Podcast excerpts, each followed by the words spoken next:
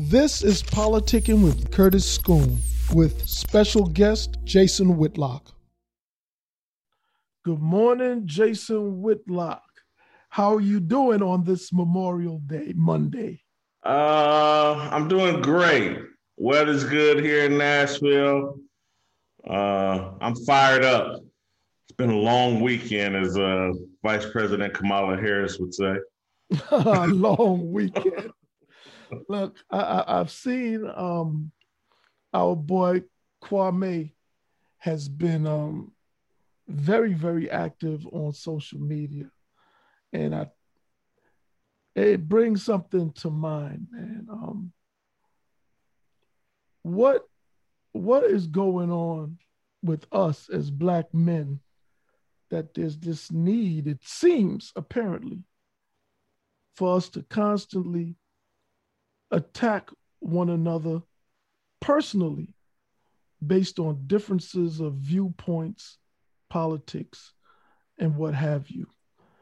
Um, I know Stephen A. Smith, he he put together something. I didn't watch it.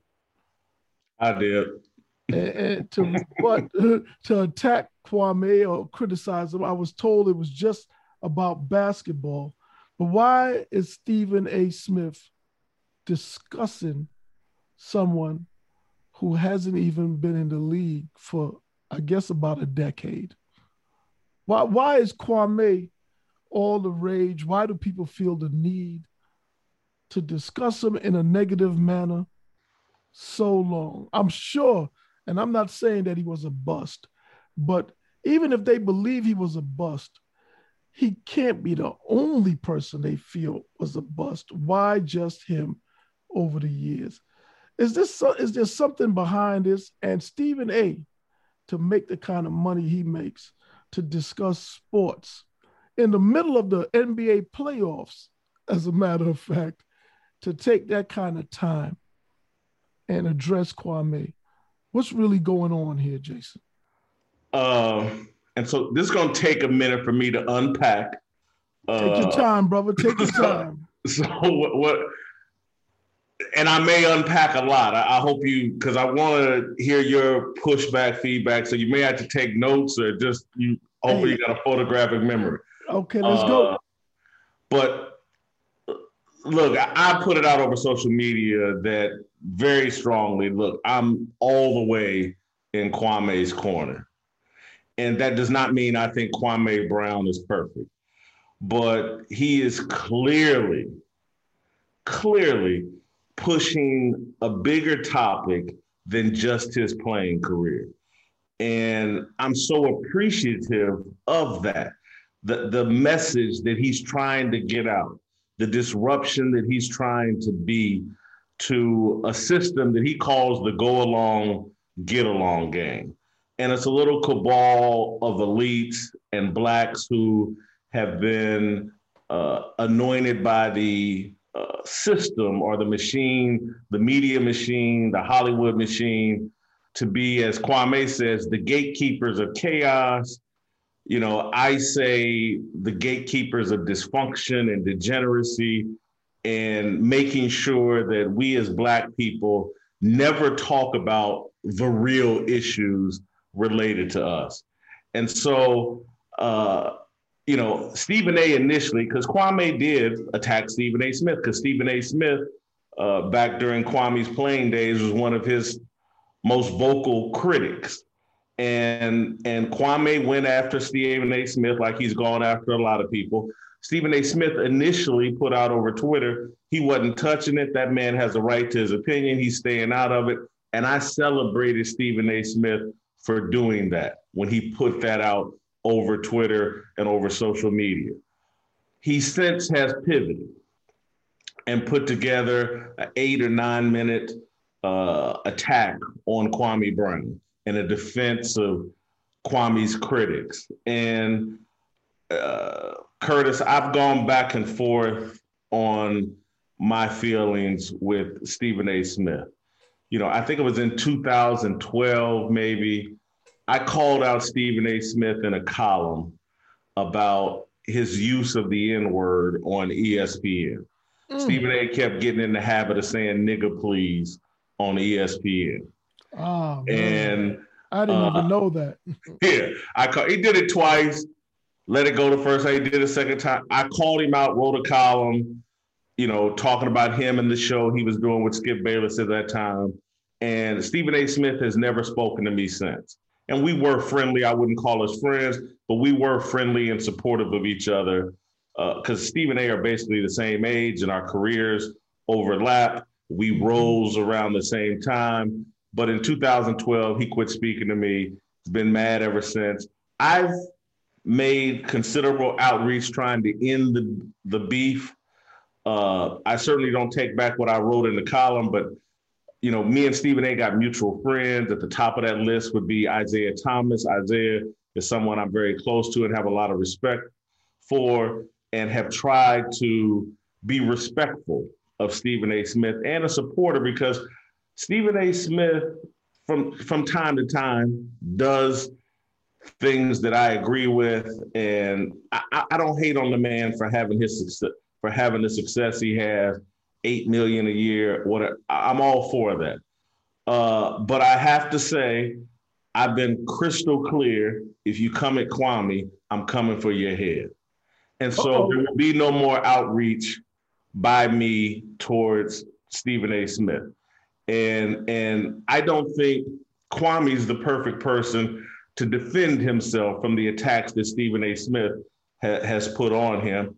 I am because Stephen A. Smith tried to talk about Kwame's playing career again here in the past week or two. Well, see, I mm-hmm. can talk about Stephen A. Smith's playing career as a journalist.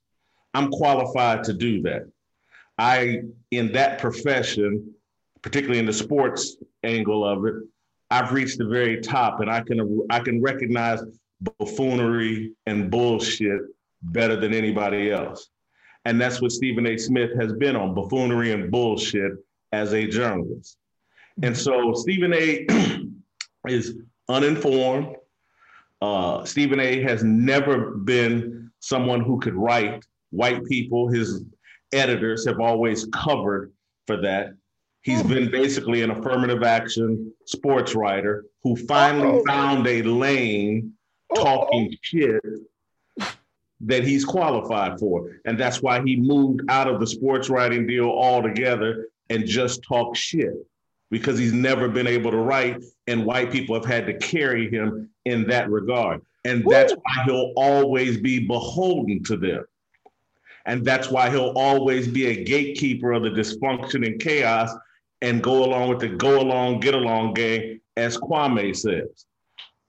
He said, and this is typical of Stephen A. Smith. It's marked his entire alleged journalistic career. No one is attacking Kwame Brown personally.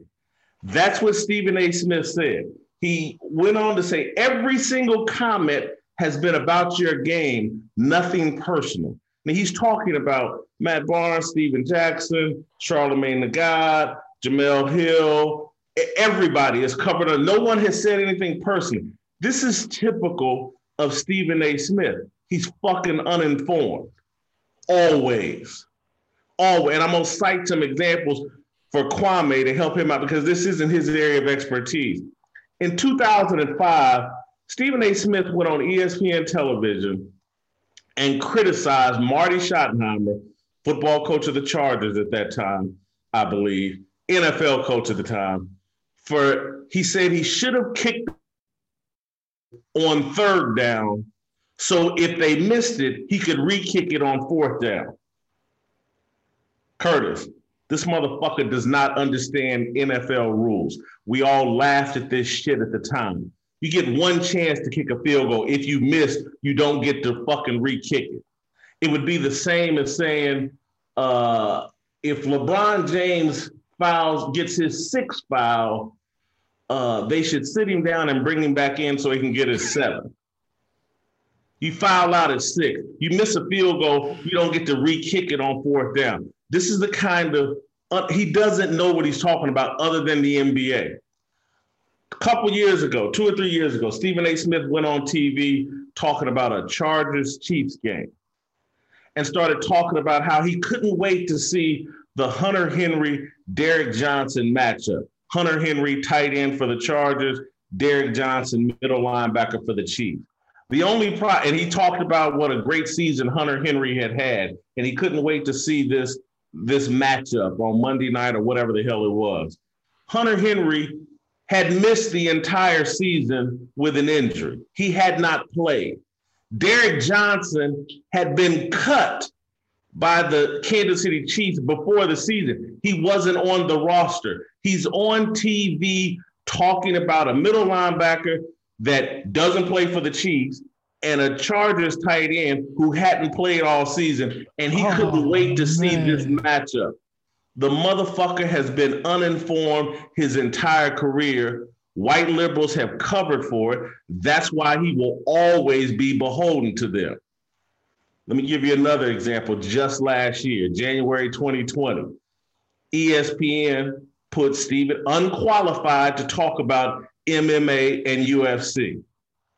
But because they're paying him $8 million or whatever the hell they paid him, and because he's their pet, oh, because, he's, because he's their pet, they put him on UFC. Cowboy Cerrone versus uh, Conor McGregor.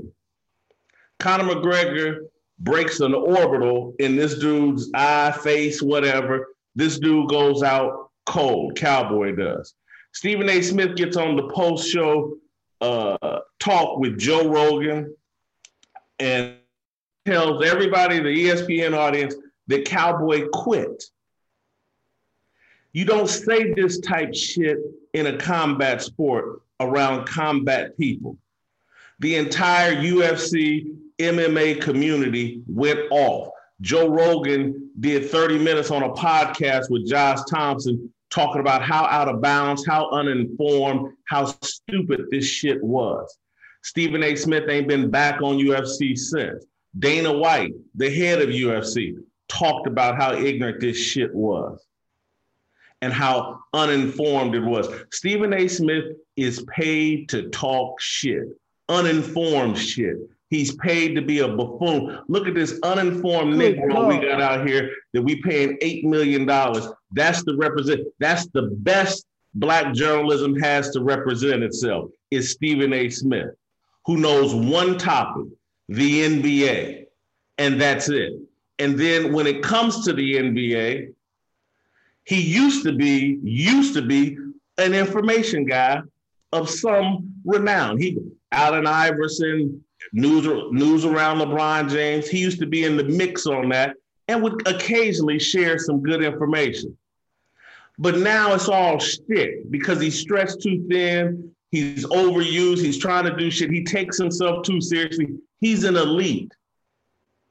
And he represents the elite. And what Kwame Brown has been trying to say, and this is my big problem. It's not, it's not just that he's uninformed, he can't see the big picture. That's what drives me crazy. Kwame Brown has been on a sports level and on a cultural level trying to hint at the big picture. The big picture is y'all's information and the shit y'all talk about is childish and uninformed, and you're afraid of certain people. Let me break that down to you. What Kwame has been saying, and there's plenty of evidence and proof. No, I'm not a bust. I was a 19 year old kid drafted straight out of high school who went into the most toxic environment in all of sports. Michael Jordan's last two years in the NBA with the Washington Wizards. You can ask Jerry Stackhouse, who a year ago talked about how much he regretted being in Washington with Michael Jordan. Jerry Stackhouse played at the University of North Carolina. Surely grew up idolizing Michael Jordan, had the balls to put his name on how toxic that environment was and how playing with Jordan, diminished his respect for Jordan and he felt hurt his development. Jerry Stackhouse. That was a grown man at that time playing with Jordan. Kwame Brown was a 19 year old kid. I've seen four uh, former Washington Wizards teammates that were there in DC with Kwame and Michael Jordan. Etan Thomas, Etan Thomas, uh, Jahidi White, Tyrone Nesby, and oh, I can't think of oh Chris Whitney. They all did a podcast together, all talking about how toxic the environment was for Kwame Brown. And so, what Kwame Brown has been trying to say is hey, man, you sports writers are in the hip pocket of Michael Jordan. You won't tell the truth about my career. I was a 19 year old kid that walked into the most toxic environment. Jordan didn't even want me there. They wanted Elton Brand. Tell the true story. I'm not a bust.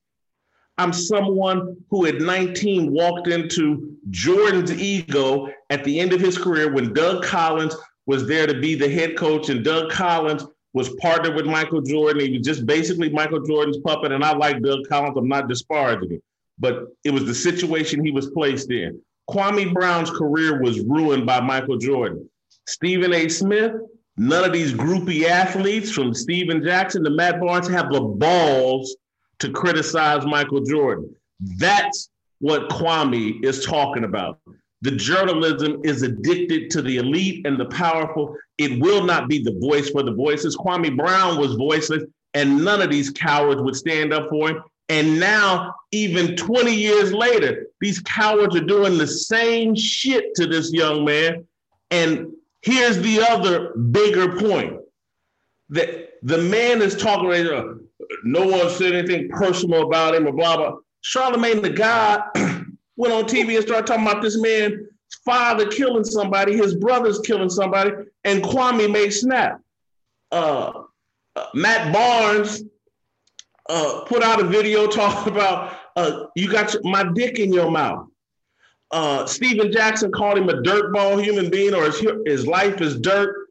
What are y'all talking about? This man is sitting here trying to protect his fatherhood his ability to be a good father to his son, being a laughing stock. And I'm, his son is, I think, 16 years old now, a sports fan, likely, maybe an athlete.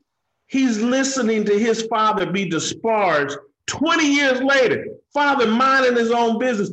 Kwame's ability to be a father is being undermined by people just getting off little jokes.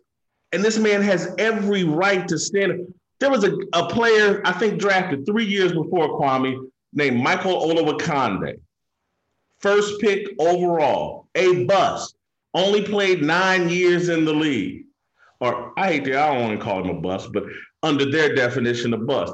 You never hear anybody talking about him because he didn't play with Michael Jordan, because Michael Jordan didn't tell his media puppets to attack him because there was no, again, everybody's looking for butter biscuits from Michael Jordan. I like and respect Michael Jordan as a player. Michael Jordan is an asshole and he can be called out for his wrongs just like anybody else.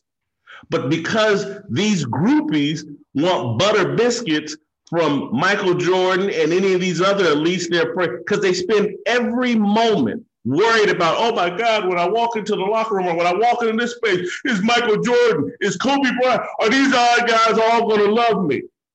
But they pretend Black Lives Matter. I'm a voice for people like George Floyd. No, you're not. Because if you were, you would have been defending Kwame Brown. And if you were, you would see the bigger picture. I said it, Curtis, and I mean it. Kwame Brown could do a podcast or a YouTube show today dissing the shit out of me, and I wouldn't care. Because it ain't about me. It's about the message that this dude's trying to promote, the conversation he's trying to make room for. There's a bigger picture. If that's what that man has to do to protect being a father, and so his son will respect and listen to him, and his other kids, he got a daughter too, will respect and listen to him I'm not mad at him. And if this is what it takes for us to have a conversation about, hey, what are we really doing here in the media? Are we really trying to be a voice for the voices? Are we really trying to represent at risk people? Or are we protecting our elite status and using people like George Floyd to build our own careers, to, to exercise our own leverage in our corporate work environments? Is that what is really? Because I don't believe none of these people, none of them have George Floyd's interest, his family's interest. It's about what can I get off George Floyd and the racial angle? How can it help me as an elite protect my space? And that's, I just look at all of this shit. And the attack on Kwame Brown is like, yeah, they don't want to break up the game. And, and, and they want to make sure that the elites are all protected. So I'm sorry. Uh, I did not want to do this to Stephen A. Smith, but I promise you this, it'll be on like Donkey Kong for the rest of his fucking career if he don't get the fuck up off Kwame Brown. Do he owe Kwame an apology? Hell yeah, he owes an apology because ain't no fucking way you should be on TV uh, 20 years later talking about this man's a bust and he can't play basketball and being uninformed and pretending like, oh, no one said anything personal about Kwame Brown. Get the fuck out of here. So, Stephen, and, and he's from Hollis, around the corner from me. I didn't know him. I seen him around, but but that has nothing to do with anything, right? But listen, from what you said, he's not really a qualified sportscaster. He's uninformed. So you also said he's a buffoon, that he's there for entertainment purposes, more so than anything else. He's created this character or caricature and personally, right, I don't I don't really watch a lot of TV. I'm not a big sports guy. I'll say it again.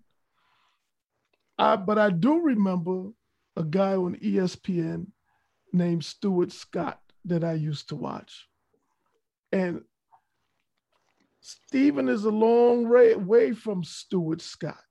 I thought Stuart was a classy guy. Um, I always saw Stephen as like a Dick Vitale wannabe, super animated, and you know, maybe not with the same knowledge as Dick. I don't know. I'm not the expert on that, but just Dick Vitale stays in his lane. He yeah, talks college basketball. Yeah, mm-hmm. but but that animated energy, that's who he reminded me of, you know. But um, a lot of the things you're talking about, I I don't I didn't know anything about him saying nigga please on ESPN.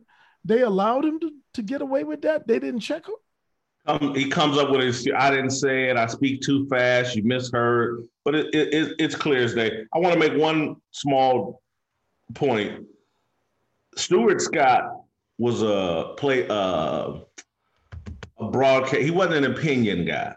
Mm-hmm. And so mm-hmm. he did his colorful highlight packages and whatever, mm-hmm. but there was no opinion laced into it. And so Stephen A. Smith is trying to do a Stuart Scott impersonation, but with opinions laced in that all and the opinions tend to punch down. But uh, that that's that's the difference between Stuart Scott and Stephen A. Uh, the other thing about Kwame Brown, like you, I I support Kwame. I haven't watched all of his videos. I think uh, I've watched one video, the very first one, in its entirety, and I've saw I've looked at pieces of the others. Right. I think I think it's important for Kwame to know that he I'm not saying he is alone, but he may have more people in his corner than he suspect. He discussed text messages he exchanged with Stephen Jackson, where Stephen Jackson implied or outright said, you know, there's people who care about me blah, blah, blah, blah, blah, blah. And Stephen Jackson should understand that that's a two way street. There's people who care about Kwame that Kwame doesn't even know about. And I, for me, right, these the, the the war of words.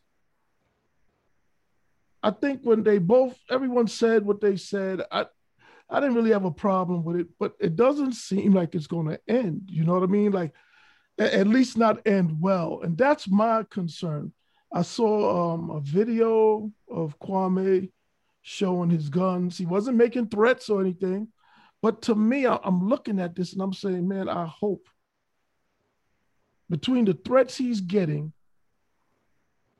he making it known that he's armed and all that, and he has a right to defend himself. I don't know the seriousness of the threats that he's getting. You know what I mean?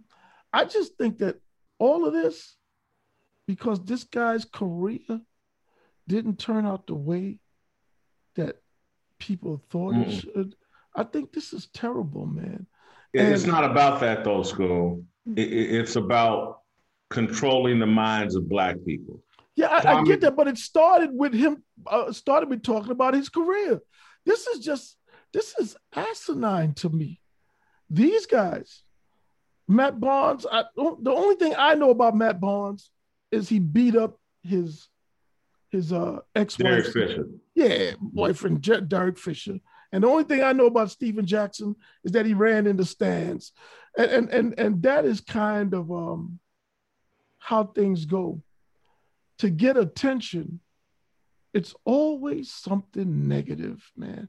And I think some of us know this and deliberately indulge in negativity to draw attention to ourselves. Kwame is not one. He was minding his business. they decided to discuss him. Okay. Now, the last episode we did, I spoke on Charlamagne's apology to Kwame to Kwame. And I'm going to be totally honest, right? I hope it was sincere, but I can't say that I know it was sincere. And let me tell you why I hoped it was sincere. It wasn't to cover for Charlamagne. It's I wanted to level down the nonsense before somebody gets hurt. You see, and there was all kinds of people in the comments like I'm taking Charlamagne's side, and they start talking about he's a rapist. I'm not talking about rape. I don't have anything to do with that. I'm talking about these two black men in a in, involved in a, a situation that I see escalating, and I don't want to see anybody get hurt not Charlamagne, not Matt Barnes, not Stephen Jackson, and certainly not Kwame Brown. And here's something I want to share with the viewers because they don't know who I am. They think I'm like them, some kind of, you know, not all the viewers, but the people who commented specifically, some kind of spectator to this circus that they're looking at, right? Of people going back and forth. There was a podcaster named Taxstone who is currently in prison for murder. It happened at a party for T.I., and he had been saying things about a rapper over and over named Troy Ave. And they all happened to be at this party that T.I. had or performance, whatever it was. And things happened. People got killed and so on and so forth. Prior to that happening, I had reached out to the guy who was who supported Taxstone was played a role in getting him to to podcast named Reggie Ossé, otherwise known as Combat Jack, who has passed away. Rest in peace, Reggie. I had not known Taxstone. I saw an episode where he was talking, him and Nipsey, Nipsey Hussle seemed to have some kind of back and forth and so on and so forth. I say, oh boy, here we go. Keep in mind now, I don't, I didn't know Nipsey, who is also dead, and I didn't know Taxstone. I reached out to Reggie Ossé and told him, listen, man, I'm concerned for this brother. I think he's on a path that's going to get him in some trouble. And Reggie's response to me was, he said, yo, Scoon, he said, Tax is fearless, man. That's that's like really who he is because I felt Taxstone was saying things to draw attention to himself to succeed. Because I understand some of us, when we get our opportunity, we're almost willing to do anything to make it work. And I was hoping that wasn't the case with Taxstone. Here it is. He's been in prison now for four years. He hasn't been sentenced, but a murder happened. And I talked to Reggie Ossé, the guy who was instrumental in getting Taxstone to podcast prior to any of this happening. So when I said, yo, man, I, I, I think it was sincere. I genuinely care for these dudes, man. I do not want to see this petty bickering, back and forth nonsense turn into a funeral for somebody.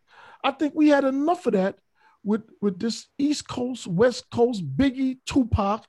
We have to learn to communicate with each other a lot better. And everything is not to be said in front of everyone. I, I would like to see a real resolution. I, I think it's irresponsible for somebody like a Stephen A to pour gas on the fire for ratings. You make a lot of money, Stephen A. Even if you do uh, wear blackface and tap dance, you, you got to be better than this, man. Find another way to, to entertain your audience. Because after somebody gets hurt, and I hope that it doesn't come to that, then we hear all the we we got to do better. This don't make no sense, man. Stop the violence. No, you all cheer this shit on every time and then pretend you had nothing to do with it when something goes wrong. And, and, and, and that that's just how I feel about all of this. Now, one of Kwame. Hold for one second. Hold for one second, because I think you made an excellent point, and and I just want to. That's where my dissatisfaction with Stephen A is coming from. Absolutely. He's bigger than all of this shit, man. What's wrong He's with him? 53, 54 years old. He's supposed to have some discernment, some wisdom. He's supposed to be able to see the bigger picture. But if you're uninformed, and so one of the things you, you talked about at the beginning of that was Kwame feels like his life is being threatened. I, it's clear I as day. no, no, it's clear as day. I've watched, and that's why I support him. Well, and that's why I've watched as much of this and as followed this as closely as I can so that I am informed.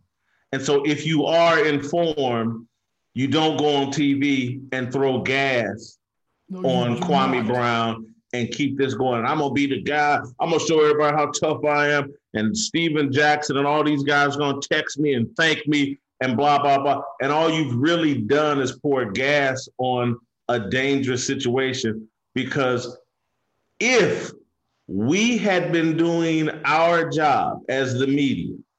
If Stephen A., who's supposed to be the voice of the NBA, had a pair of balls, we wouldn't be saying that Kwame Brown is the biggest bust in NBA history and he couldn't play. Stephen A said he couldn't play a lick of basketball. That's just bullshit and not true. You can't play 12 or 13 years in the NBA and not be able to play a lick of ball. You can't. In his third season, the first season after Jordan left, the man averaged 10, 11 points a game. That's not somebody that can't play a lick of basketball. That's somebody who finally, after Jordan gets up out of there, has a chance to start showing who he is. But the narrative that Jordan promoted, that this guy was a bust and he got done wrong in Washington, and, and Abe Pollin was supposed to sell him the team, and all this other stuff.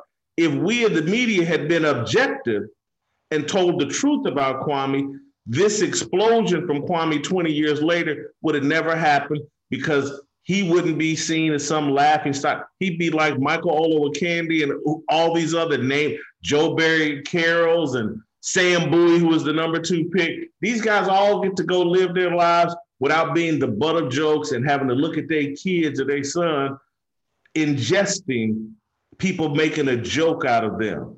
And so this would have never happened if we did our jobs and if we represented people like Kwame and just stuck to the facts rather than what's going to make Michael Jordan happy or what's going to make LeBron James happy. All this groupie ass kissing shit is the problem.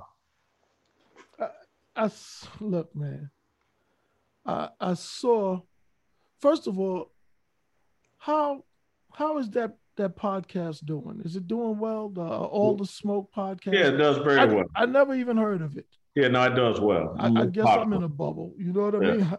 I, never even heard of it. And and you know what? It's all good. But one of the things Kwame um, mentioned, he accused them of tearing down black men. Okay. Now, is there a difference between tearing down black men and crit- criticizing things you disagree with that perhaps black men have done? Or is it is it a is it is it a is it wrong to only criticize black men and no one else? What's your views on that? Because and let me say this, Jason, those same complaints have been made about you. People have accused you of tearing black men down. What, what's your take on that? Explain the difference for me, please. I, I got into a little bit of this last week. People, as a critic, as a sports critic, you're going to criticize whoever you feel messed up. Uh, when I was in Kansas City, the people that messed up the most happened to be white. Marty Schottenheimer, Carl Peterson, Scott Pioli, uh, Trent Green, you know, who, who, who the, the people that I was covering. When you get on a national scale and you mostly talk football and basketball, with 75% of the players in those sports combined are probably black, uh, and LeBron James is probably the most discussed person. And so, yeah, I'm someone that will criticize LeBron James when he hops in an AAU basketball line with his son and starts dunking the basketball and, sh- and all over the court, overshadowing the kids. I'm going to criticize that. If he goes on, if he starts a TV show called The Shop that I think is trash, I'm going to criticize that. If he's going to pretend like uh, black men can't go out in the streets out of fear we're going to be hunted down by the police, that kind of lunacy, I'm going to criticize that. Uh, but have I criticized Bill Belichick, Tom Brady, and that black people just ignore Ben Roethlisberger? Black people just ignore that and only focus. Oh my God, you criticize LeBron. And again, it's this idolatry that the Bible speaks very clearly about. I call it groupie shit. The Bible calls it idolatry. It that's what has us thinking because here's the people I criticize that drives black people crazy: LeBron James and Colin Kaepernick. They're I sacred disagree. cows, huh? It, sacred cows. I disagree with them politically. They're left wing uh, opportunists doing the bidding of China, and I call them out for that. LeBron James, you can find plenty of material of me praising LeBron James on the basketball court. And for hell, uh, when his little right hand man, Maverick Carter, and I don't mean little in a disparaging, but that's his boy, right? Uh, Maverick Carter, when nobody else in the media would touch Maverick Carter, and every word out of his mouth was disparaging of Maverick Carter. There was one journalist who uh, sat down with Maverick Carter, spent a week with him, and wrote five, 6,000 words putting this man and his what he was doing for LeBron in proper perspective. That was me. None of these other Stephen A. couldn't do it because again, he can't write. Jesus. And, and I'm just telling you facts. He can't write.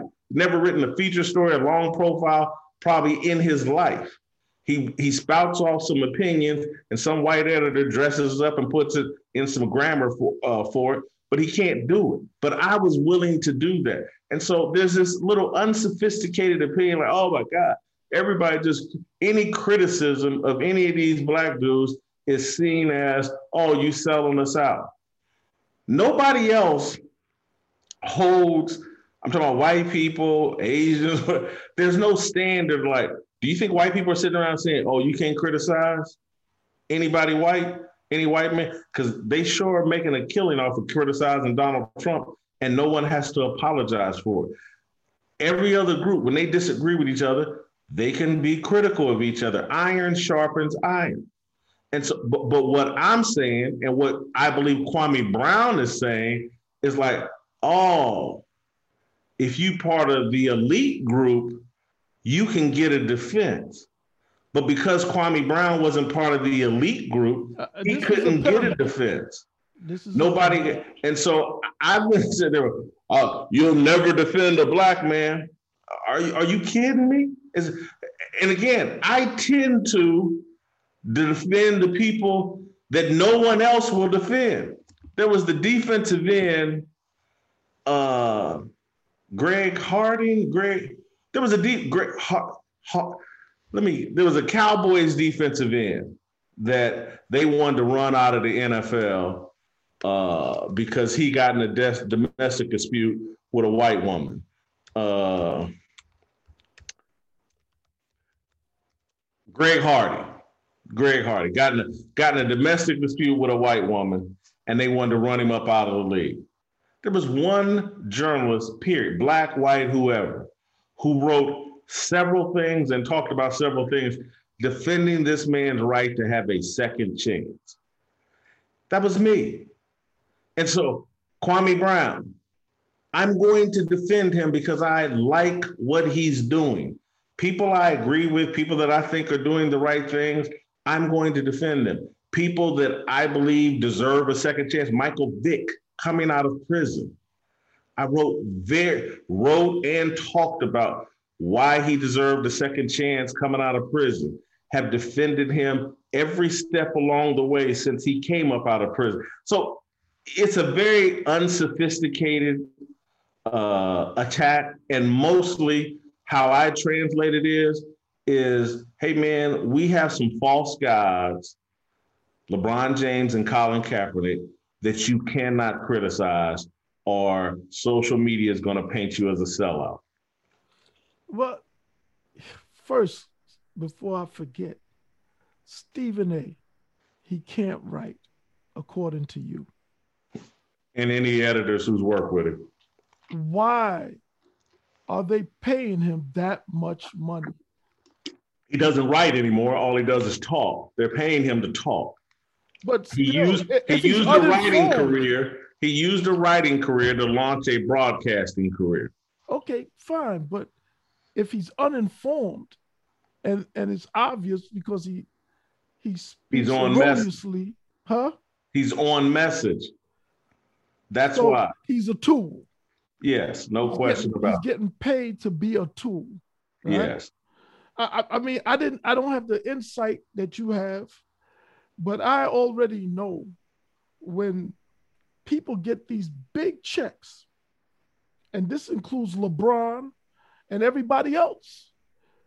That money comes with strings, and and our community, the black community, we not just we don't just celebrate celebrity we celebrate wealth i've never seen people who validate anything other than black people talk about someone standing on the forbes list you know what i mean like it's it's the most bizarre thing to me he's number one on the forbes list you make 35000 a year what, what are you talking about what you you and him have really nothing in common.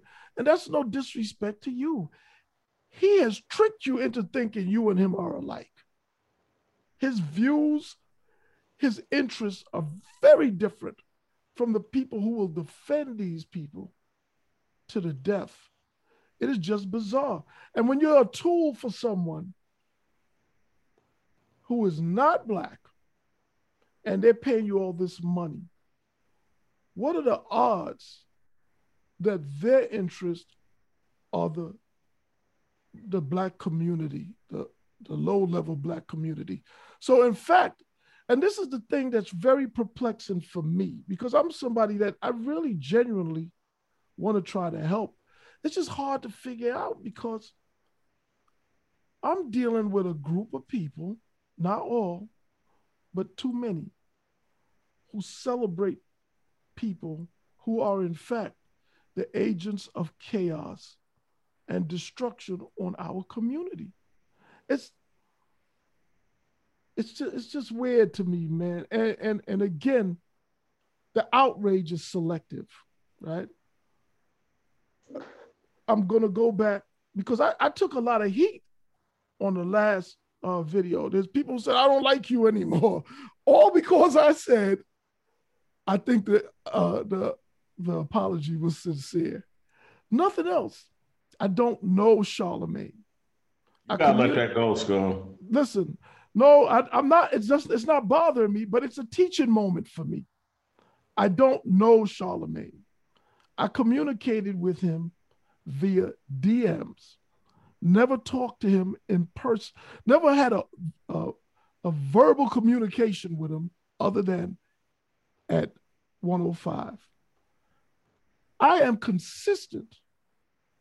I've been accused of crimes. I understand what it's like for a lynch mob to gather based on their selective outrage. And what I've noticed from my own experience is that when you are accused of doing something to someone the mob likes, these same people will call for your head. They want the justice system then, the same justice system they complain about all the time and say is unfit. And when you are accused of doing something to someone they don't like, you're innocent. He's being railroaded. It's yo, it's a hell of a paradox, man. It's like I'm it's it's just weird. Kobe Bryant, Mike Tyson. I, I, well, let me finish. Kobe Bryant, Mike Tyson, uh, Derrick Coleman, and even Reverend Run, and plenty more. I think Derrick Rose. There's a long list of people who have in the spotlight who have been accused of rape. And I'm consistent.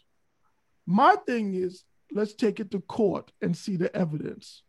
But the people, there's an inconsistency there because if they like you, you're innocent. And if they don't, you're guilty.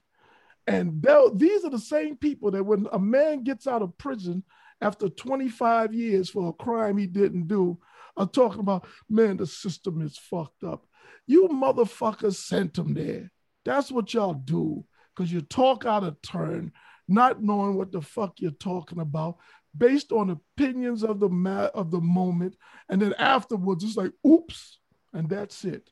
Now, what were you about to say, Jason? What I'm about to say is, and, and I want to go at this Charlamagne thing directly, and I know you're going to say it it it it doesn't bother you, but I think it does because you're talking about it. So I think we should go at it very directly. Okay, let's and, go. And so there's nobody, Scoon, as you know, how, how long we've been friends now? Five years, probably. About that, yes. About five years. It there's started no, with Kaepernick, I believe. yeah, there's nobody that has more respect for your intellect than me. Perhaps your son, mama. I, I, I'm not your daughter, maybe, but I have a tremendous amount of respect for your intellect. That's why I do this with you. I'm trying to elevate you as a public intellectual and want people to hear your voice because I believe you come from a place uh, that adds some credibility to the discussion, and you have a tremendous amount of insight and knowledge. So now that I've gassed you up, let me say this. let me say this. I thought you mishandled last week's conversation about Charlamagne, and I say that respectfully because I think it betrayed the values that you have expressed, and I know you to have over the last five years. And I think people were surprised who have been watching we've probably done 12 to 15 of these mm-hmm. podcasts. I think people were surprised to hear you in any way offer any kind of defense of Charlamagne. And it's not about the rape allegations. It's about like, can you recognize that Kwame Brown is creating a room for the kind of discussions that you and I have been having publicly during this podcast? Can, uh, do, do, do you recognize that one, his life is being threatened, and yeah, I, don't like and, that. And he feels vulnerable. Kwame does, And so here's Charlamagne that goes on and airs out this he was man. wrong. Per, yes. He was wrong. And so people weren't expecting you to deal with Kwame's retort of, dude, you got rape allegations. They were expecting, as I was, because I was surprised by your. I, I uh, didn't really talk about his rape. I talked about his. I know. Yeah, I talked about his But apology. people, I'm just telling you what people were expecting and what I was expecting was Mm-hmm. like, man, uh, Charlamagne's way out of pocket, and his apology sounds weak and forced. Uh, and and Charlamagne needs to uh, continue to create space for Kwame to do what he's doing. It came across like I, I'm going to tell you how it came across to me, and and and I mean this respectfully. I thought for the first time, oh, Curtis is trying to do a podcast. He, he's trying to be entertaining and compelling rather than completely transparent with what he thinks. And it was like, let me take the other side of Whitlock a little bit and make this more entertaining. And that's how I felt. Because I was like, I don't think I don't think he really uh, believes this. I think he's trying to be entertaining here, and that's the mistake. All right, now let me let me explain. Yeah. I, if I'm going to be hundred percent honest, I have no idea if the apology was sincere, but it gave me hope because I'm telling you, Not yeah. I, I've seen I've seen these situations get out of hand, and I do not want to be the guy to throw gas on the fire for views. I You should have said that then. You, you should've know said I that last week. okay. All- all right. I'm I- hoping the apology is sincere because Yeah. I don't want to see this turn into Biggie and Tupac. Boom. That's a I- real I, belief. re- I received that. yeah. But that's really what I was thinking. I was like, man, I hope this shit is sincere because I don't want to see this get out of control. Now, since we we brought up the rape this week, I sent you a video called "Surviving Charlamagne the God," and you and I watched it, and we both agreed that at the very least it's disturbing. I am not a judge, jury, or executioner, but I think there's there's some things that need to be addressed on his end. And that has nothing to do with what he said about Kwame, which is what we were talking about. You know, I think he was wrong for that.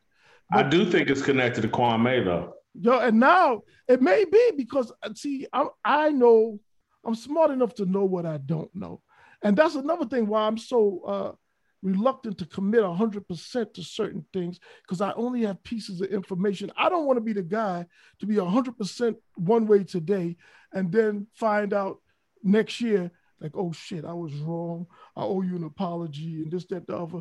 I, I really like to think things through because, like I said, I've been the victim of wrongful accusations, man.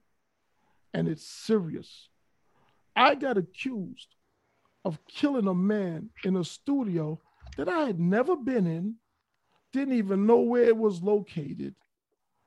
And people up until recently were on, on social media talking about, ain't you the guy who killed Jam Master Jay? Like, to me, it's it's it's a it's uh, look, man, it's a it's symbolic of how a certain segment of our population cry about injustice, wrongful uh, prosecution, uh, incarceration, nation, pipeline from schools to they got all these fucking cliches and slogans.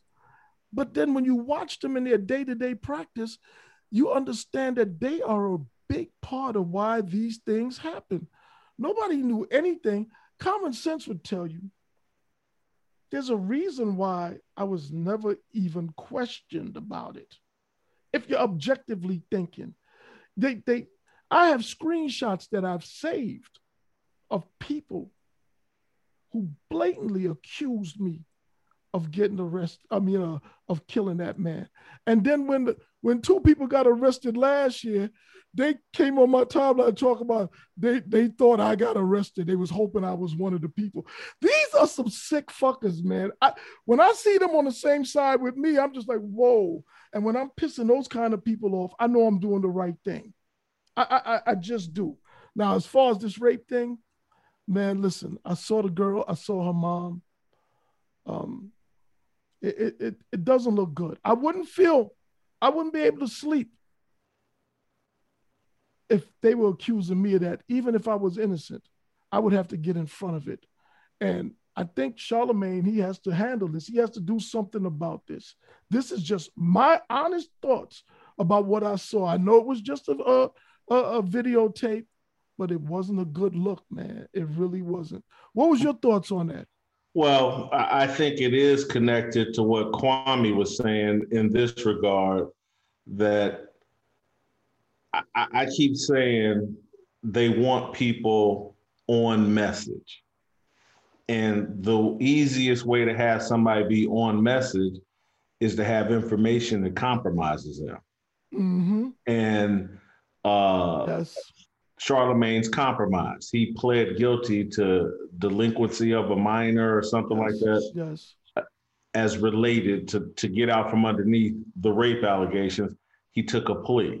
The guy that put out uh, the video, Surviving Charlamagne the God, the horrific story of Jessica Nicole Reed, you can watch it on YouTube. It's pretty powerful. It, it at the very least, it sounds like he at 22, 23, 22 years old, ain't no reason for me to exaggerate. At 22 years old, he participated in filling up a 15 year old girl with a bunch of liquor at a party where she says she was taken advantage of by other men and Charlamagne. That, those are her allegations. But he had the delinquency to, of a minor, I think, is him acknowledging that he filled this 15 year old girl up with liquor.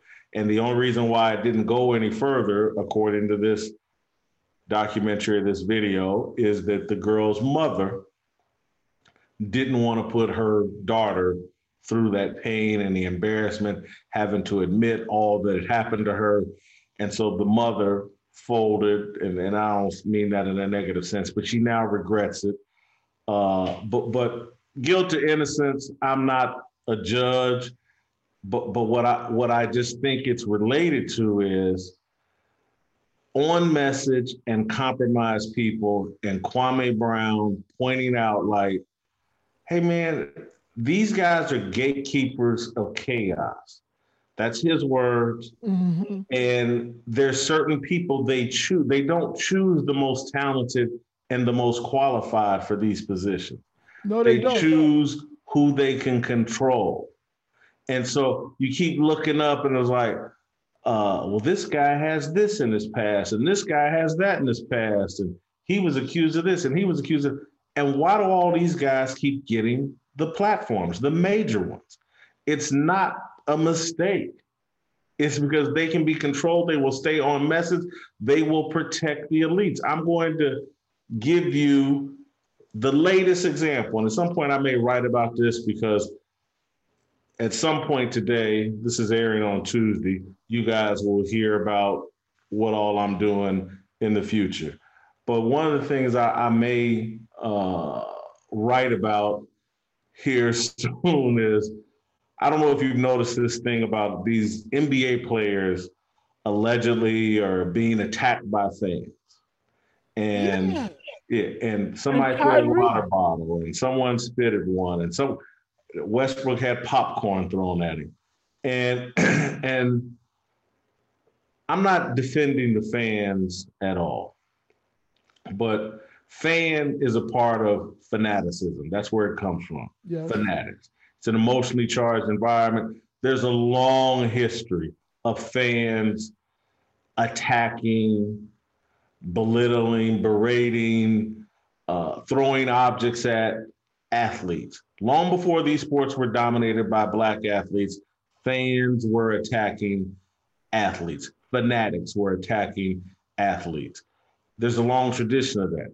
Now in 2021, though, because the athletes are all millionaires and they are the power structure and they're treated as royalty, we now act like, oh my God, someone threw popcorn at uh, Russell Westbrook. This is a crime. This is like saying they threw confetti at him. Yeah. I've never known anybody injured by popcorn. Maybe I'm wrong, uh, but but and and somewhat and take even the spitting incident. Charles Barkley spit on a young white child, and oh, wow. we forgave him. Go look, it's in the history. And we he threw a fan through a plate glass window, and we forgave him. And thank God we did, because Charles Barkley is a great human being someone I respect tremendously. He's done some wrong things. We for, forgiveness has been eliminated because, and all these elites, these elite broadcasters are on television. And, oh God, someone threw popcorn at Russell Westbrook. We've got to stop this. The fans are out of control. And it's all just protection of elites. I'm not saying the fans are right but we're acting like this is unprecedented behavior and it's all a sign of systemic racism. And it's, it's bullshit. It's protection of elites. That's all these guys do. They're not a voice for the voiceless. They're gatekeepers of chaos and protection for the elites. They're distractions so that you can't see what the elites are actually really doing. And, and, and I'm to relate this all the way back to Kwame and why I think Kwame is important he's expressing working class common man values. He's trying to protect the space for working class non elites to still have a voice in this country. The media used to pretend to be a voice for working class and poor people. Now they don't even pretend. We're just a voice for the elites. Let's make sure Meghan Markle never hears a coarse word in her life. Let's make sure LeBron James never gets asked a tough question. No one ever criticizes him for the buffoonish shit he says and does. Let's make sure no one ever criticizes Kobe Bryant or Colin Kaepernick or any of these other multimillionaires. The media has abandoned its job, and it's guys like uh, Kwame Brown, Kevin Samuels, uh, the shit that we're trying to do. It's people outside corporate media who are trying to say, hey, man, here's what's best for the great mass of Black people who are not elites, who are not global citizens. I want the people watching right now, the Black people in particular, do you have a passport? And does it have any stamps on it outside of Mexico? or Dominican Republic. Oh, have you have you really because if you don't have a passport or if you have one and you ain't gone no further than Tijuana, you're not a global citizen. You're just not. LeBron, the Obamas, a handful of elite Negroes, they're global citizens. They're not on your team. Trust me. Yeah. Look, speaking of Kevin Samuels, um, I, I did see a clip last night with Kwame addressing Tommy Sotomayor over Kevin Samuels. Again, grown men, right? I didn't watch Tommy's clip, but based on uh, based on what Kwame said, Tommy Sotomayor is upset that Kwame is shouting out Kevin Samuels and him because he says Kevin Samuels stole his whole swag or whatever. First of all, I've I've I saw Tommy Sotomayor probably about a decade ago. He's not somebody I watch all the time. Uh, I haven't watched him in years, and I wasn't a regular when I did. Just browsing the, the, the net. He criticized black women. I think he believes that he has a patent on that. you know what I mean? But this is how you know, this is how moronic this stuff sounds. It reminds me of like about about 30 years ago, close to it, there was a, uh, two rap songs that came out of Atlanta. Whoop, there it is, and Woot, there it is. And the both groups were beefing about who came up with the slogan first. I mean, this is just childish, man. Well, again, why does Kwame have to explain why he doesn't want to be in the middle of an issue between two YouTubers? First of all, I think Kevin Samuels, he speaks to a completely different demographic than Tommy Sotomayor. I, I, just do. You know, um, what, what's your thoughts on this, man? Well, I, I think it gets at this overall theme we're talking about in terms of black men and can we get along and can we work together? Can we support each other? Uh, you know, Kevin Samuels put out a video, I think last week, about being on code, the code. Mm. There needs to be a code among black men. And I think there's some truth to that. Uh, it'll be difficult because we would have to agree. Well, what is the code? And and you know, I'd be more than willing to discuss with Kevin Samuels or anybody about, hey, can we develop a code? But uh, you know, Tommy reached out to me over Twitter last week asking me to come on this podcast. And I said, sure. But I said, I'm going to defend Kwame Brown and Kevin Samuels. I think there's room for everybody. Haven't heard haven't heard back from Tommy since. It's only been a short time, and maybe it's been 48, 72 hours. I I I, I can't, and I'm still very willing to go on his show. But I am going to defend these guys because I think they're worth defending, and also too, I think my mother has a saying. It's very ain't nothing new but the doers, and it, it basically in writing you have the understanding like you're not writing anything original it's already been written right. and so and so there's i don't get where tommy's coming from of everybody has stole his act or whatever uh you know what what they say elvis stole his act from little richard and Chuck michael jackson yeah. Chuck or whatever michael jackson stole it from elvis or i mean in the arts and in everybody's stealing something from everybody. That that's just what you do. And so I get when I hear it, and I say this respectfully because I think there's room at the table for Tommy and, and, and what he does. But I don't think you should be mad because Kevin Samuels perhaps took your act to another level and is benefiting from elevating your act it, it, you should say, well, I'm now I'm going to elevate his act, or you know, but but run because I think uh, I listened to Kwame talk about Tommy has said that Kwame is stealing things that that that Tommy originally said, and so I would just. I would advise Tommy, man, to you know, give these room, give these guys room to do their thing. There's plenty of room for you to do your thing. I say it all respectfully. I'm not trying to to beef with anybody. Uh, and that's that's one of the things Kevin Samuels talked about. He's not beefing with nobody. He's not. He, he, he, he's not gonna engage. But what has happened is, and Kevin Samuels talked about this, is that you know the attack on him now is that Kevin Samuels is gay.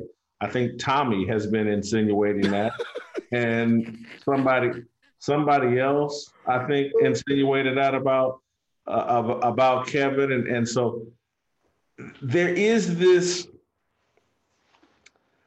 Uh, I mean, we go to some lengths to when we get upset and somebody's having success we go to lengths to tear them down personally. You start, you know, questioning the man's sexuality and all of that. That that's that's a level of like, wow. and, and, and I hear people say that about Kwame in terms, you know, he's calling Matt Barnes, Becky with the good hair.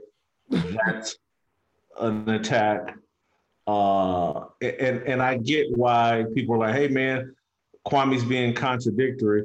But but I look at Kwame as a special case. Man, when you've been eating shit for 20 years and you know, it's like I ain't played in seven, eight years, and y'all still got my name falling out of your mouth in, in a, a disparaging way, and like I'm a laughing stock and I'm nothing.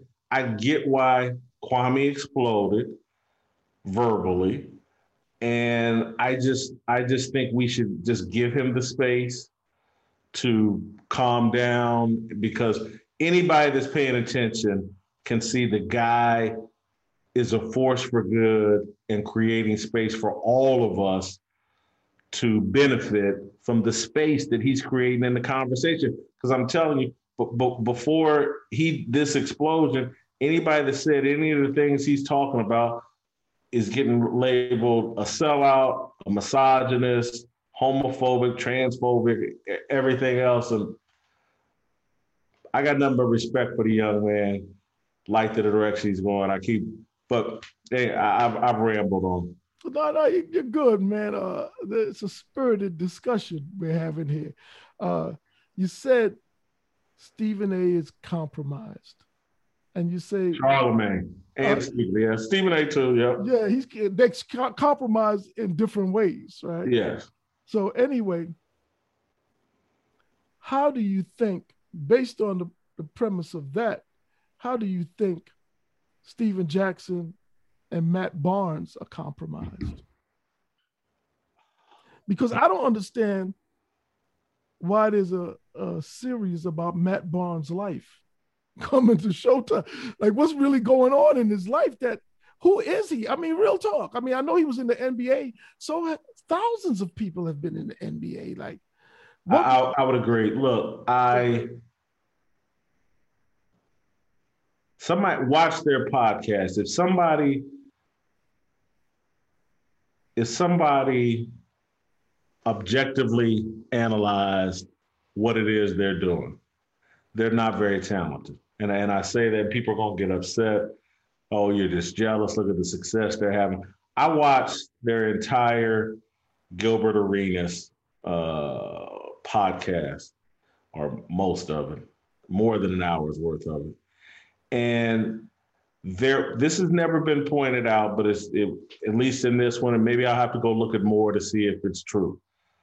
But these guys, if you go watch their Gilbert Arenas interview, there are producers, maybe they're white, maybe they're black, I don't know, they're holding white. cue cards up. Oh shit! To tell them which questions to ask. You can see them look off camera and then look back and ask a question. And so, what they have tapped into, Showtime and the backers of this podcast, is is these guys? These are the two toughest guys in the NBA. Oh god, they're the modern day Charles Oakleys, and so they're and, and they smoke weed, and it's called All the Smoke, and there's pictures of Biggie and Tupac and Nipsey Hussle and Kobe Bryant and uh, they got all the right false gods. We uh, rappers, basketball players, and so they've created an atmosphere.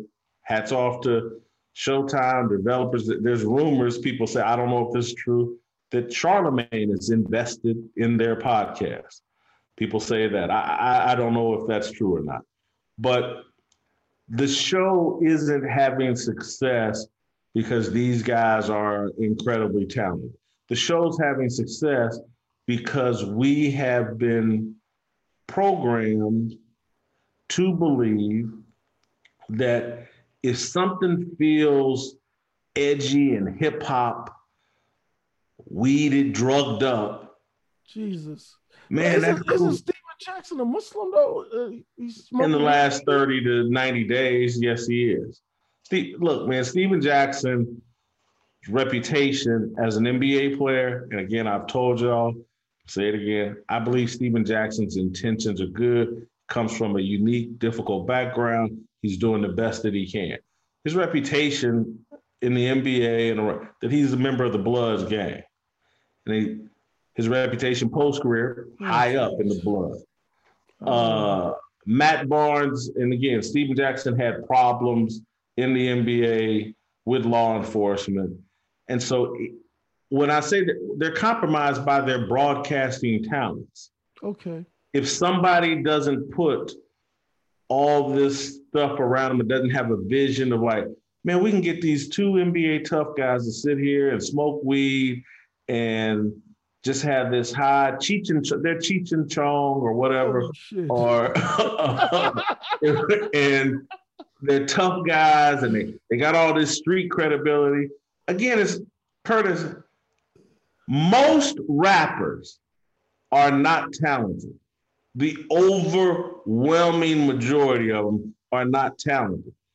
They, it's almost like saying, whoever you think the most talented woman is in whatever field, politics, sports, whatever, but compare her ability to get attention versus a stripper or a Playboy model. Mm-hmm. And so we've been conditioned like an attractive woman spreads her legs, that's going to draw a crowd and everybody's going to come to look. And so her talents are irrelevant. It's like she spreads her legs up her camera. And so we come there whether she has any talent or not. This is what these guys have tapped into in the rap world. It's pornography, lyrical pornography. It doesn't, Cardi B is not a talented rapper, plain and simple. She spreads her legs and says profane things on camera, and it draws an attention in the crowd. She's it's her lack of talent why she has to spread her legs and say profane things. That's what makes her compromised. She's not very smart. These guys aren't bringing a lot of broadcasting talent to a podcast. They're willing to be portrayed in a certain way We've all been trained and it's been marketed. Oh, look at them. They they high as fuck. They may do violence. Come look at these Negroes. We come and look. That draws a crowd. That's how they're compromised. It's not, it's not like they're not Stuart Scott. They're not even Stephen A. Smith. Jeez. Uh, so, and that sounds like a harsh rebuke, but it's just being factual, man. I'm t- Stephen Jackson. I like. Wish him well. I think he's trying to transition as a person into something far better. Matt Barnes, he's just in it for the check. And you said something earlier about uh, we decide winners and losers based on the check, the bag, the bag. That's all we talk about the bag, the bag, the bag. Look, man, the bag is most determined by who's willing to cut corners and do something unethical.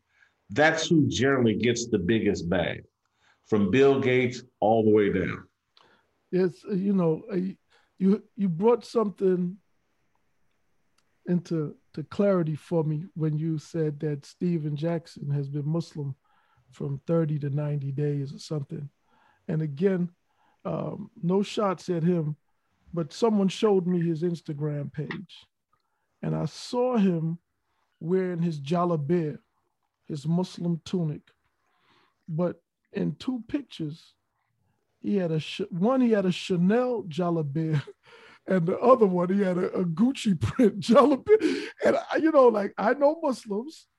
My brother's a Muslim. My brother goes to Juma every Friday, you know, and I'm looking at the picture and I'm like, I don't know if this is, I, yo, I I didn't know what to make of it, and I I I hope he's a materialistic Muslim, is what you're you saying. I, I, hope the brother, uh, you know, is on his deen and um, he gets the proper guidance and and does the right thing, man. And and again, Steve Jackson and Matt Barnes and whoever else, if you're watching this, um, we as black men, we have to be less hostile towards each other, um, more tolerant with each other. And if there's something wrong, if I said or did something wrong, even in this podcast, and reach out to me, man. And let's talk about it. You know what I mean? And if you can show me that and I can agree, oh, I, w- I would correct it. And I think that's part of the code Kevin Samuels uh, is talking about, or should be part of the code that Kevin Samuels is talking about. He did talk about that. Yeah. I, I, I, what do you think of the idea of a code among Black men and how we should engage with each other, talk about each other? What, what would need to be in the code in order for you to, to sign off and be like, yeah, I'm down with that? Um, I'm I'm totally against stepping on someone to get somewhere. We can't afford to do that. There's not enough of us that's doing well out here. You know, you know what I mean? And we need as many people. Who defines when you're stepping on someone to get somewhere though? Well, I think I think when someone is minding their business like Kwame was, and you're in a better position than him, and for content, you're just constantly dogging them out. I think that's one clear cut case, you know. Criticizing somebody, like if I criticize LeBron, that's not me stepping on LeBron. In fact, what usually happens, like when I criticize Kaepernick, is their fans attack me. So much of what I do, just by being honest, is counterproductive to widespread popularity. And that's fine with me. But when people purposely do things and you know they're doing it only to become popular, I, I think that's kind of like stepping on someone to get somewhere. I don't think what Kwame is doing by responding to these people is stepping on someone to get somewhere. Although it's working out pretty good for him, but he's entitled to it. I don't wake up every day talking about thinking like, yo, which famous person can I attack today so I can get some likes and retweets and get some views on YouTube and I think there's people who do that, man. But that that's uh, and you know it may need better uh, defining than that. But I, I just really think, man, there's one thing about being credible and being professional, and then there's something completely different about being personal and malicious, meaning to end someone's cash flow if they're not doing anything wrong. If they're doing something wrong, like the Black Lives Matter lady, Patrisse Cullors, and all the rest of them. I, I never hear these these uh, gatekeeping Negroes criticize any of this, and a lot of it is going on, and they're mum on it. They won't say a word. They won't say a goddamn word. You know what I mean? But th- there's enough people who deserve criticism that you don't have to go out your way to find people who do. Here's what I think, because I've seen Kevin Samuels' video. I don't think you have here's what I think where Kevin Samuels is coming from. He's an image consultant, mm-hmm. and he's interested in the protection of the black male image. Okay. And so I think that when he's talking about a code, it's are your public behaviors representing the black male image in a positive light? And so this is where, and I, I don't think he and Kwame have talked. I haven't talked to Kwame since the very beginning of this. Uh, there's no coordination. It's just me talking. But I, I, what I've heard Kwame talk, I think he's in line with with that line of thinking. Is your behavior promoting a positive image of black men? And uh, I, think for Kevin Samuels, that means how are you dressed? How are you representing yourself publicly? Mm-hmm. And uh, how are you representing yourself over social media publicly? And so, one of the things we've lost, and this is the point I was trying to get to with Kwame Brown, because I've seen Kwame hint at this. It's like what you do in your private life is completely different than what you do in your public life. Mm-hmm. And this is where I think there's some disconnect for us as black men is that we think, and you know, take black men out of it. To me, this is where the left has gone just crazy. They think all private behavior must be displayed and worn on your sleeve. Keeping it real. Yes. and and it's like w- w- no one wants to have a private life.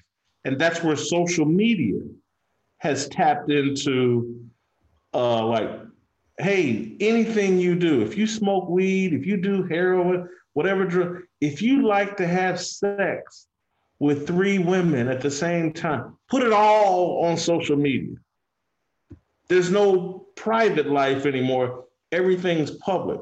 And so from rappers to just, oh man, you know, it's like, do I like pussy?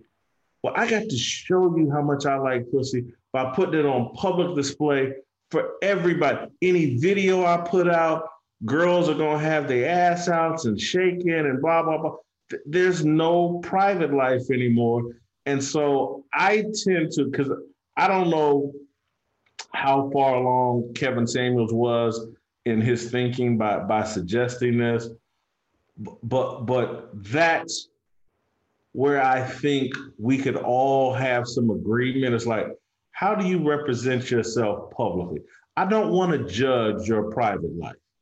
I don't, I'm unconcerned with what gives you an orgasmic feeling. I don't want to know about it. I don't need to know about it. It's unimportant to me. But how you represent yourself, that has an impact publicly. That has an impact on how people perceive me. And I've seen a lot of that's one thing where I think white guys are sophisticated about is like, I'm gonna present myself one way publicly, and I'm gonna keep my private life private. And don't, you know, because again, your private life, generally speaking, in this conversation, in this particular conversation, is your sin. And your sin is something you and God need to deal with, not me, as long as it doesn't hurt me. You go out and murder somebody, blah, blah, blah. We have a right.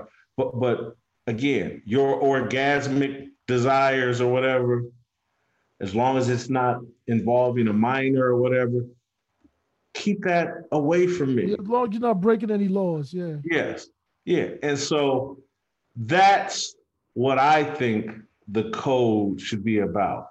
And if we got on code, I think we all, including myself, publicly, we'd use a lot less profanity publicly, we wouldn't uh, be spewing the N word uh, in every video and every, mm. uh, you know, there's, there's a lot of things we would do publicly. We would present ourselves professionally and uh, present ourselves. Again, uh, Kevin Samuels did point this out. He's like, look at the grammar that people put on social media.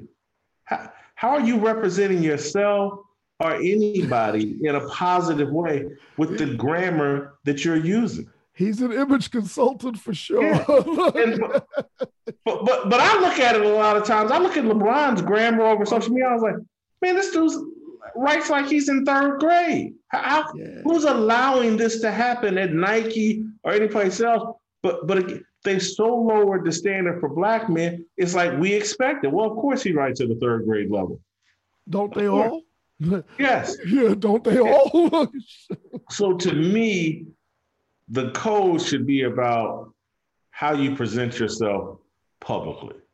And are you willing to stay on? Are you willing to do that much for Black people? And that's a small effort. But but we want to think the code is never criticize, never uh, say a harsh word about anybody black. And, and how tough you are. Yes. At, at 50 years old. Yes. Amazing. Listen, switching gears a little bit, right? So something came across my timeline yesterday. I think I tagged you on it or, or day before. A Villanova professor lists one of his areas of expertise as Colin Kaepernick, right? And this guy, his name is Glenn Bracey, PhD, assistant professor of sociology and criminology, criminology, College of Liberal Arts and Sciences. One of his, he's listed this on his bio, one of his areas of expertise is Colin Kaepernick. And he's at a major university, Villanova. What's going on in our education system, man? Well, I would even say what's just going on with us as just men. Because, you know, I, I've been having this conversation for 30 years. The only man I'm an expert on is the man in the mirror. Everything else is just speculation. So to be run around uh, pretending like you're an expert on Colin Kaepernick, has he ever met him? Has he ever talked to him? Again, I got no disrespect to any of my friends, no disrespect to you, Curtis. I don't know a damn thing about you. I, I, I really don't. I, I, I don't any of my friends I've had for a long time. I don't know nothing about them. I don't know what they're doing. I don't know what them and their wives is doing. I don't know. And I, I, I make that very clear. I'm an expert on me. Yeah. I know what I do. I don't even know what my brother does. and I'm really tight with I don't know what my sister does. I can speculate, but but for for this clown to be running around, I'm an expert on Colin Kaepernick. I think the only person that potentially could could say that is Nessa. Cause she's laying up in bed with him most nights, I would assume. Maybe this professor is. I don't. Is that what he's claiming? I, I don't know. I, I, look, man, he might be another Marc Lamont Hill. Who knows? You know? he might be trying to get pregnant like Mark Lamont. Yo, why? Why are these people? This is a black man. He's at Villanova a PWI. I think that stands for predominantly white institution. I don't know. Is that what it stands for? Yeah. Mm-hmm. Okay, look. Why do these predominantly white institutions, such as Princeton, Harvard, Georgetown, Temple, hire these kind of black professors and give them a platform? If you ever pay attention, they never work at HBCUs. What's going on? It's, it's to me, it falls in line with people like ESPN and Showtime hiring certain types of black people. Is, is it gatekeepers of chaos, man? Gatekeepers of degeneracy and buffoonery. If you elevate elevate Kaepernick, Jay Z, because I think Michael Eric Dyson, I think he's an expert on Jay Z, writes books, teaches at colleges about Jay Z.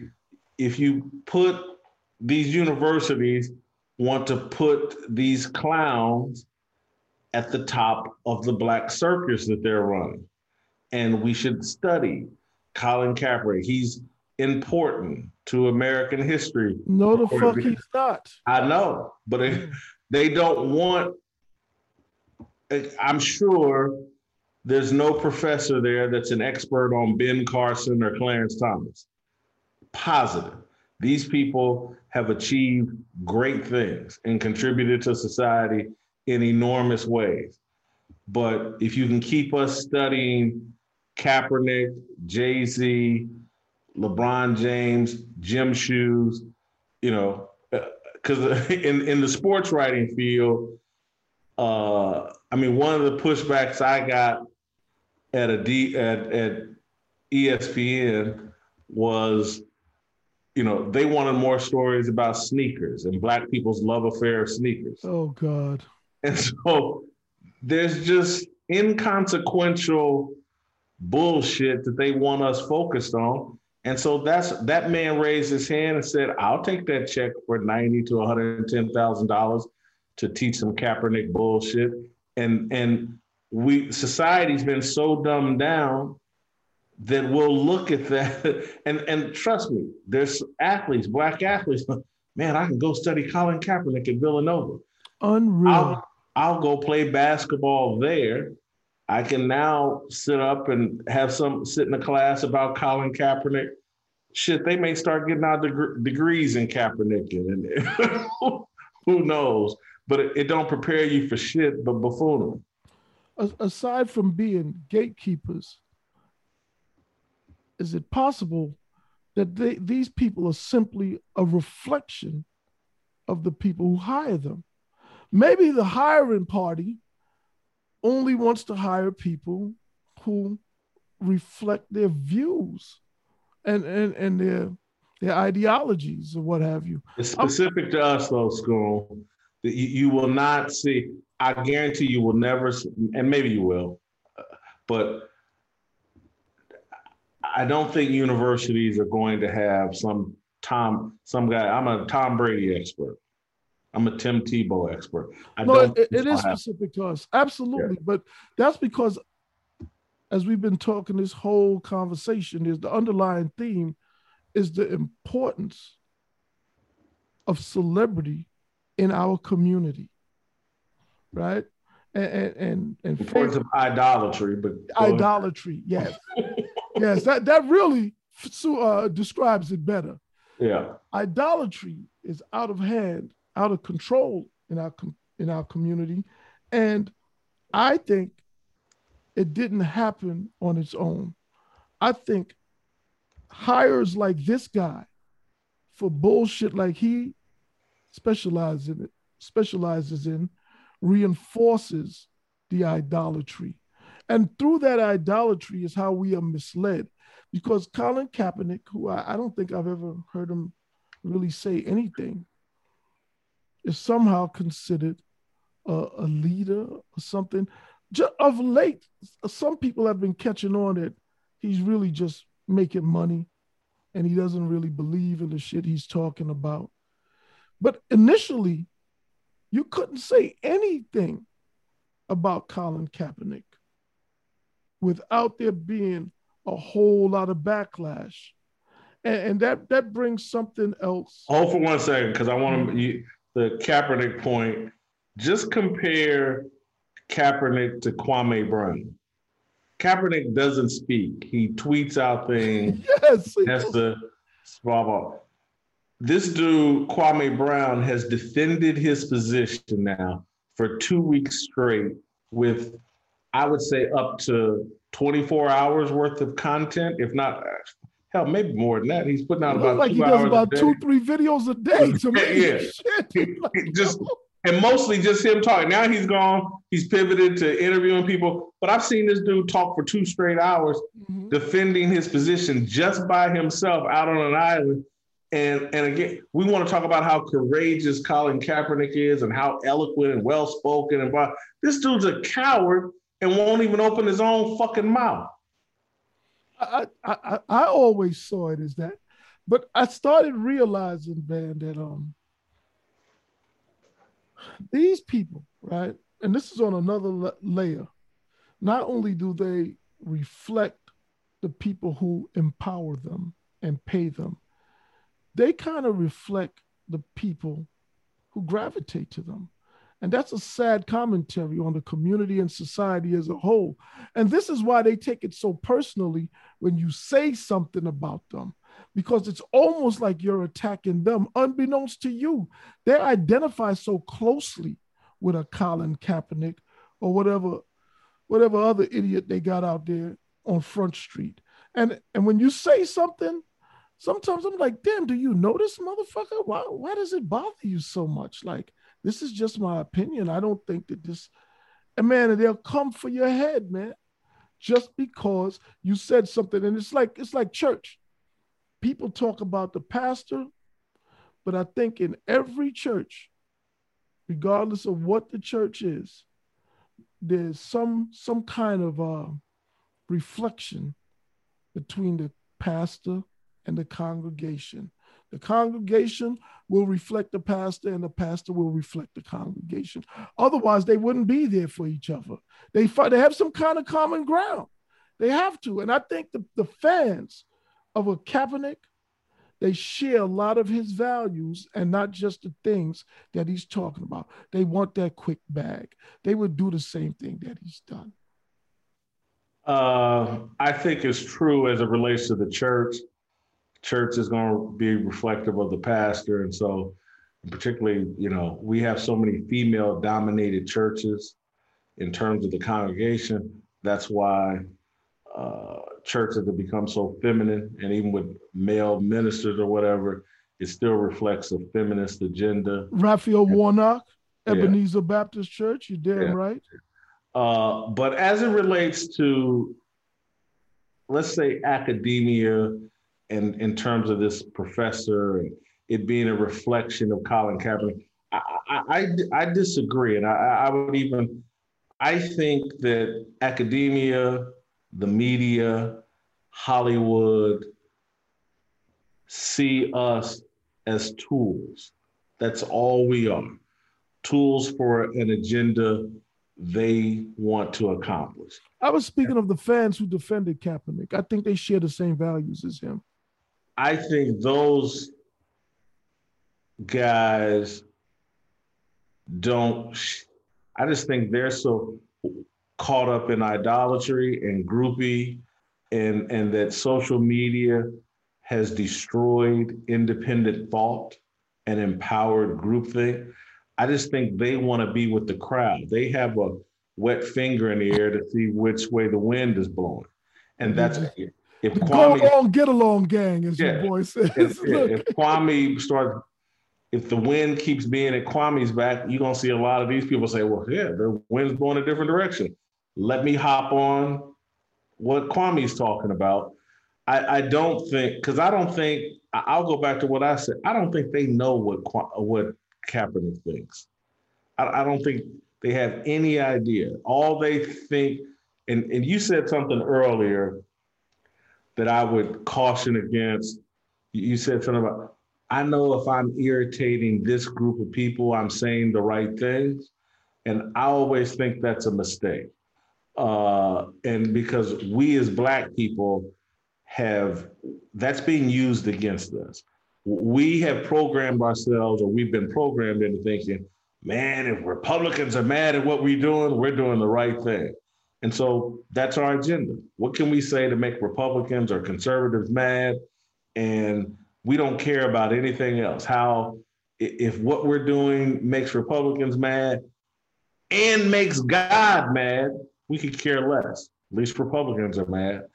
Uh, and so th- there's re- someone else is in control of your behaviors and thoughts if you're always seeking to agitate rather than just stick to the truth. And so I don't think, I think the love affair with Kaepernick is a way for simple minded people to agitate white conservatives.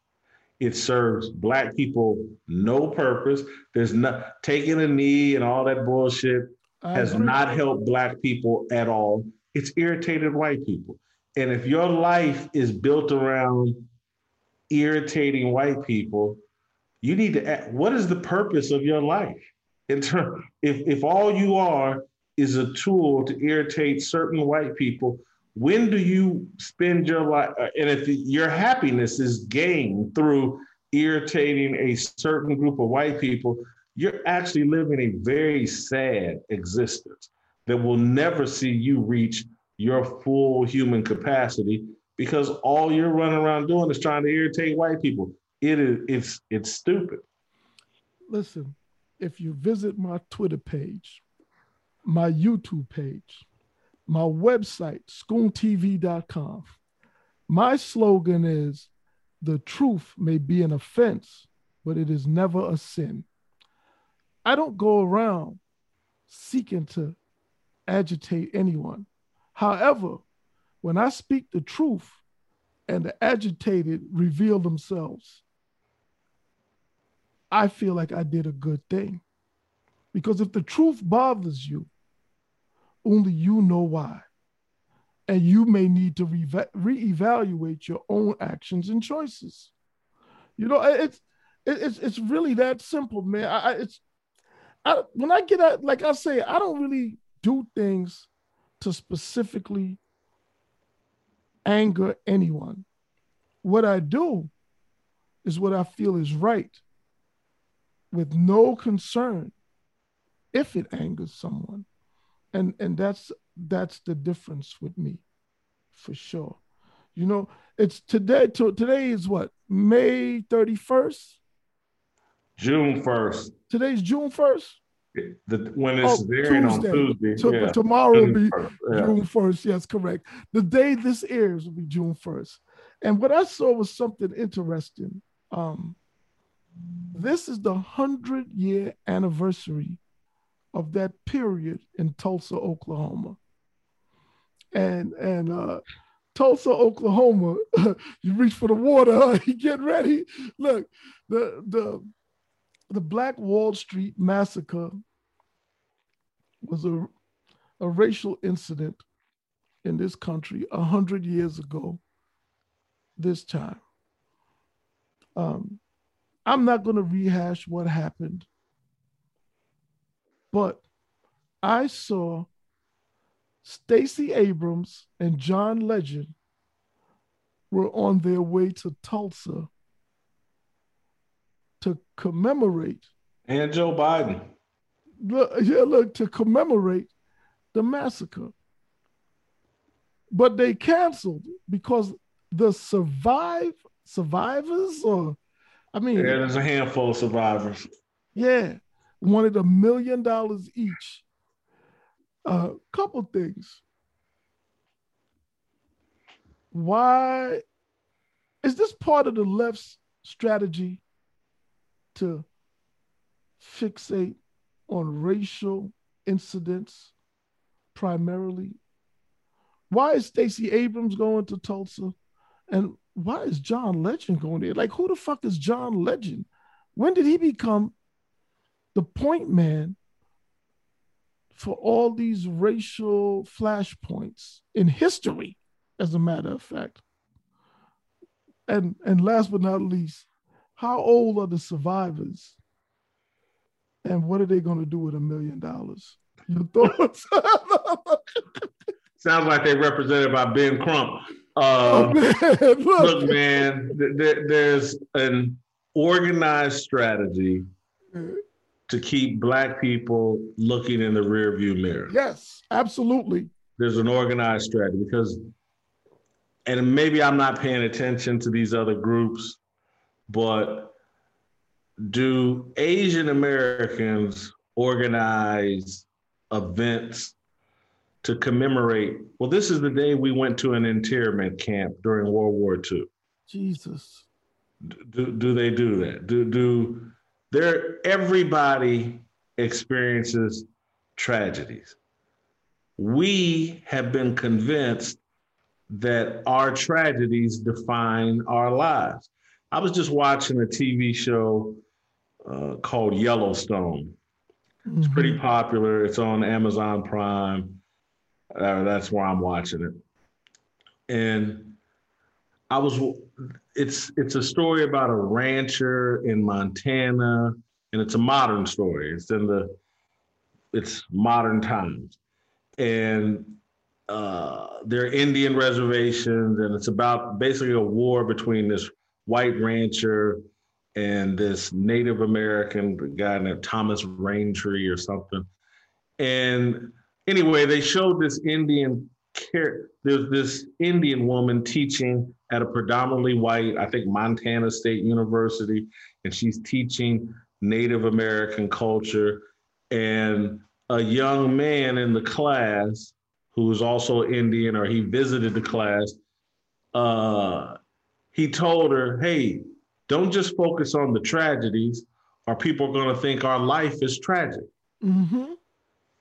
Focus on the achievements and the accomplishment. Total, and I was like, total this in a very the Yellowstone's a very popular television show, and it just there's a strategy to keeping black people defining our narrative and our life in tragedy and constantly looking in the rearview mirror. On this day, this happened. Emmett Till, we got to, we have to keep these tragedies at the forefront of our thoughts. I don't know any other group that is just that committed to celebrating and commemorating every tragedy tragedy that's happened. And so here's something that happened 100 years ago. I'm not saying that it's not part of our history. It is. I just don't know what the benefit is to the focus, celebration of it. I, have been told Joe Biden is going to Tulsa uh, to talk about he and Kamala Harris. This is intentional.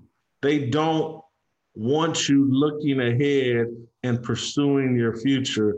They want you looking behind and having everything that happened in the past define your future. It's a it's a mind fuck done by people who don't give a fuck about it. Look, man, what bothers me about it, a lot bothers me about the trend, not just this one incident. Tragedy, defeat, failure, all of these things have somehow been substituted for accomplishments and success. It's almost as if we don't have any accomplishments. And what, what this does, because we make such a big deal of the losses we've taken in history from slavery on down, that it, it reinforces that pervasive fear that is evident whenever you hear someone on TV speak about our plight in America. Um, it reinforces an inferiority that someone wants us to have. Because as long as we feel inferior, then we will remain dependent on someone to protect us and provide for us like children. And I, and again, I'm with you. I don't think it's a accident. It's happenstance. no, it's not. It's definitely yeah. not. You know, but there's also a, a, another um, side effect from all of this. There's a, a lack of I'm not going to say lack of, I'm going to say patriotism in the Black community is probably lower than any other community. And it's because of this constant reminder of how bad this country has been for us, to us. Well, and and and when I say reminder, this fixation on this because there's been good things from being in this country as well. This is why other people want to come here so badly. But and we don't. Ex, listen, people black from, people from other countries all over want to come here. Yeah. And it's not because they hear that it's terrible for blacks. I, I think when you isolate the negative and just obsess over that, it's going to be very hard for black people to feel patriotic in any way. Now, look, I, I go to black barbershops all the time.